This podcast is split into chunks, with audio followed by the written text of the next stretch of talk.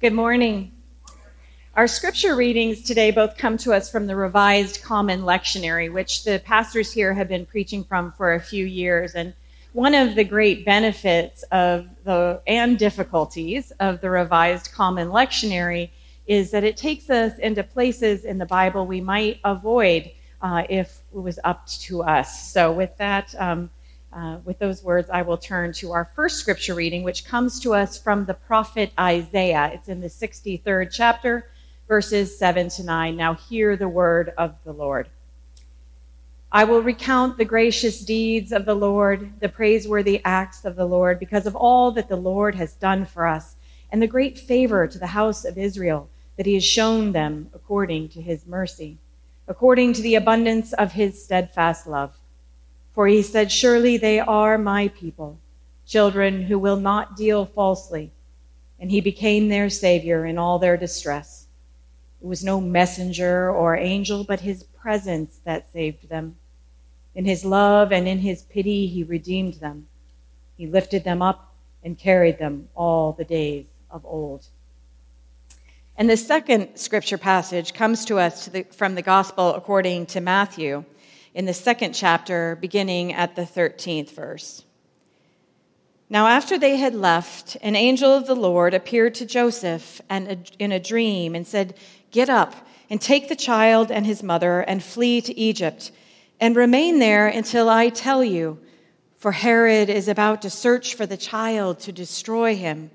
And then Joseph got up, took the child and his mother by night and went to Egypt and remained there until the death of Herod. This was to fulfill what had been spoken by the Lord through the prophet. Out of Egypt I have called my son. When Herod saw that he had been tricked by the wise men, he was infuriated, and he sent and killed all the children in and around Bethlehem who were two years or under, according to the time that he had learned from the wise men. Then was fulfilled what had been spoken through the prophet Jeremiah. A voice was heard in Ramah, wailing and loud lamentation, Rachel weeping for her children. She refused to be consoled because they are no more. When Herod died, an angel of the Lord suddenly appeared in a dream to Joseph in Egypt and said, get up, take the child and his mother, and go to the land of Israel, for those who were seeking the child's life are dead. And then Joseph got up, took the child and his mother, and went to the land of Israel. But when he heard that Archelaus was ruling over Judea in place of his father Herod, he was afraid to go there. And after being warned in a dream, he went away to the district of Galilee. There he made his home in a town called Nazareth, so that what had been spoken through the prophets might be fulfilled. He will be called a Nazarene. This is the word of the Lord. Let us pray. Gracious God, may the word just read point to the word to come, and may it all work together to point to your Son, our Lord, the Word made flesh, Jesus Christ. Amen.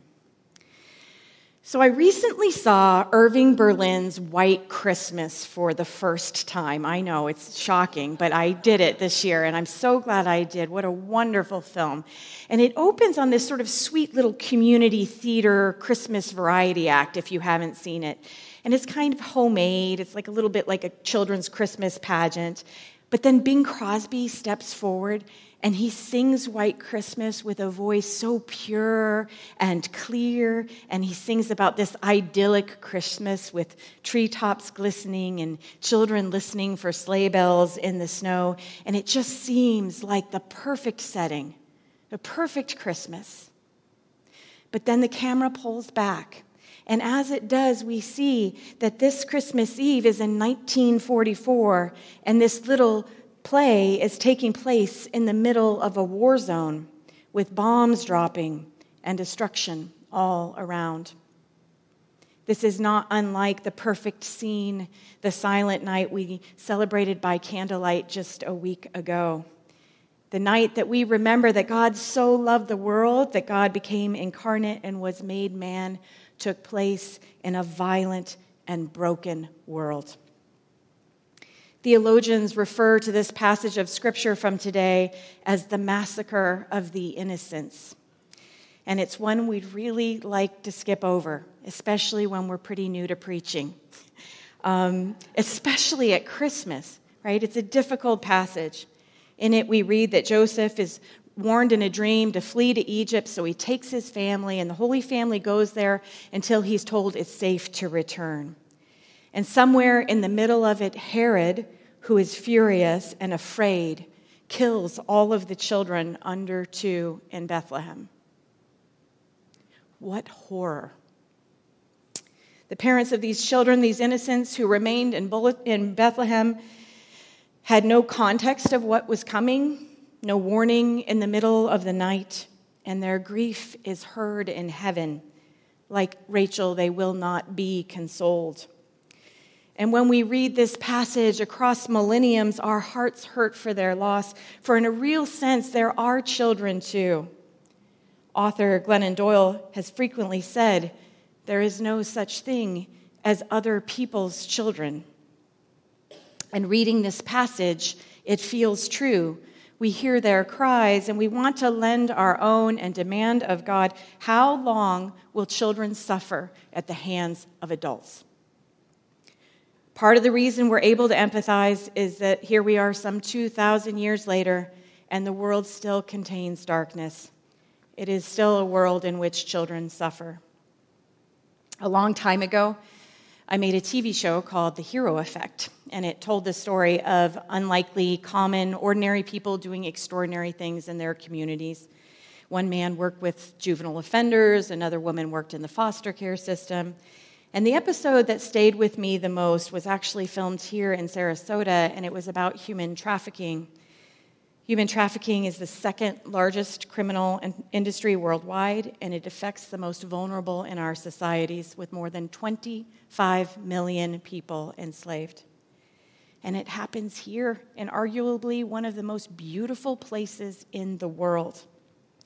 One young woman, who I'll call Estera, who I met during the filming, had at sixteen fallen in with a bad group of kids, or my mom would probably say kids making bad choices. And they were doing drugs one night, and Estera, she found herself locked in a room. I will not recount what followed, but I will say that I've never before seen the evidence of human sin and evil more undeniably.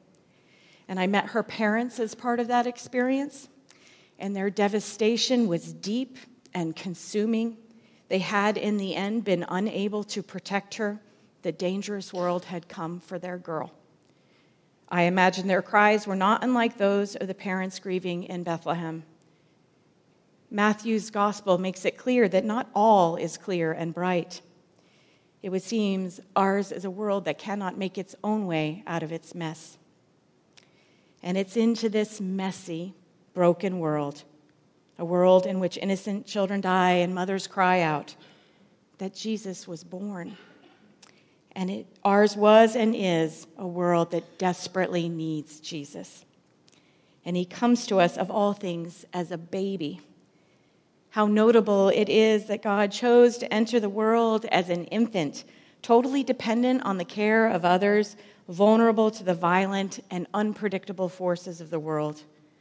For Mary and Joseph fleeing into the night, how scary the world must have been, the world which seemed bent on doing their child harm. When my husband and I went to leave the hospital with my son Sawyer just days after his birth, I remember feeling stunned that they were going to allow us, with no training at all, to leave and take this precious child out into the world. And the car ride home was one of the longest of my life. The world felt dangerous. We felt such love for him, and we felt so aware of his fragility. I can only imagine this is the case for most parents, especially with their first ch- child, and for, for parents of fur babies and loving and dedicated aunts and uncles and older cousins. We've all experienced how babies are just so vulnerable and dependent on our care. So imagine Mary and Joseph and baby Jesus are fast asleep, but then in the dead of the night, Joseph is shaken awake by a bad dream, a terrible dream that someone wants to harm his infant son. So he shakes Mary awake, and she's confused and disoriented, but as the words he whispers become clear, her adrenaline spikes. Herod searching for the child to destroy him.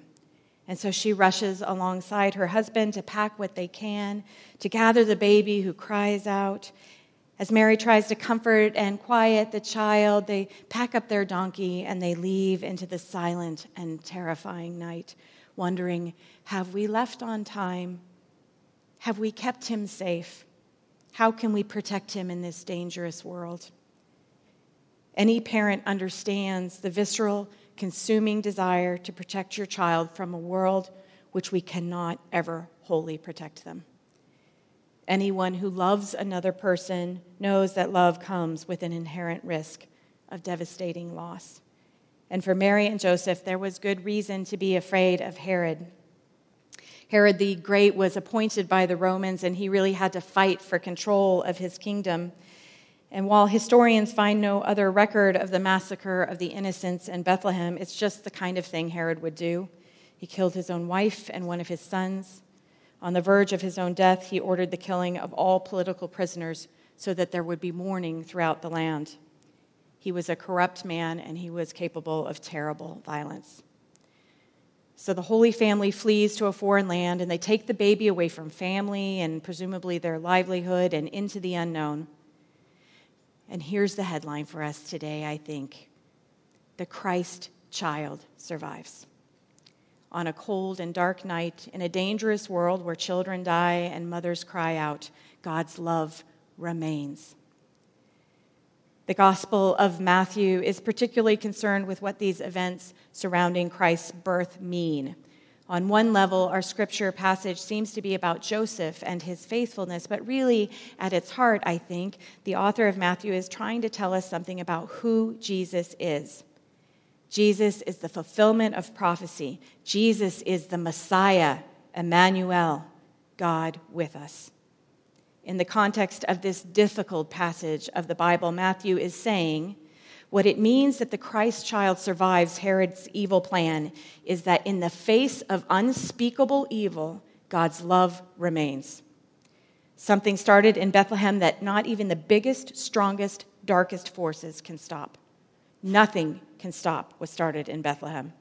Some thirty years later, there's a new Herod in power, and Herod nails Jesus to the cross, but even death cannot hold him. Our Lord Jesus is resurrected, delivered from death itself. No earthly power can stop what God is doing. And this is where we place our hope. This is where we find our comfort. God's love remains. And we know this to be true because we've seen it. We've seen evidence of God's love in the world.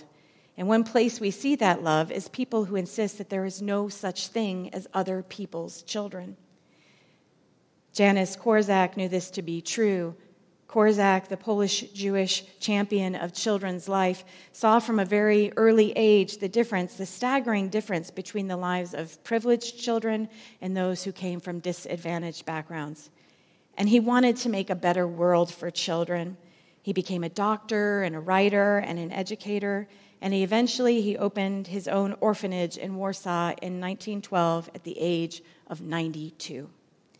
He was so dedicated to his children that when the Nazis sent them to their deaths, he chose to go with them, teaching us that God's love remains, even when it's surrounded by hatred. And remember Estera, the human trafficking survivor? Well, her story doesn't end in that locked room. Estera was taken into the care of the nonprofit organization More to Life, which was started by a human trafficking survivor named Brooke Bello here in Sarasota. And Brooke was helping Estera piece her life back together again. When we were filming the episode, we took the girls to Triumph, with, which is a ropes course here in town. And there's a section of the course that would have you sort of hold onto a rope and jump into the air. You're some fifty feet off the ground, and there's this wide gap, and you're supposed to jump and swing into the net. When Estera reached that section of the course, she stopped. She's afraid of heights, distrustful of people, afraid of the world, and with good reason. She would not move. She was frozen in place. And I don't remember how long we stood there, encouraging her, waiting, waiting, in some cases telling her, it's okay, don't jump, come on down, it's okay to quit. And then Brooke shush- shushed us all, and she spoke quietly and reassuringly to Estera. She whispered words of courage and worth and dignity into a frightened child. She spoke to Estera about her belovedness and the remaining, sustaining love of God.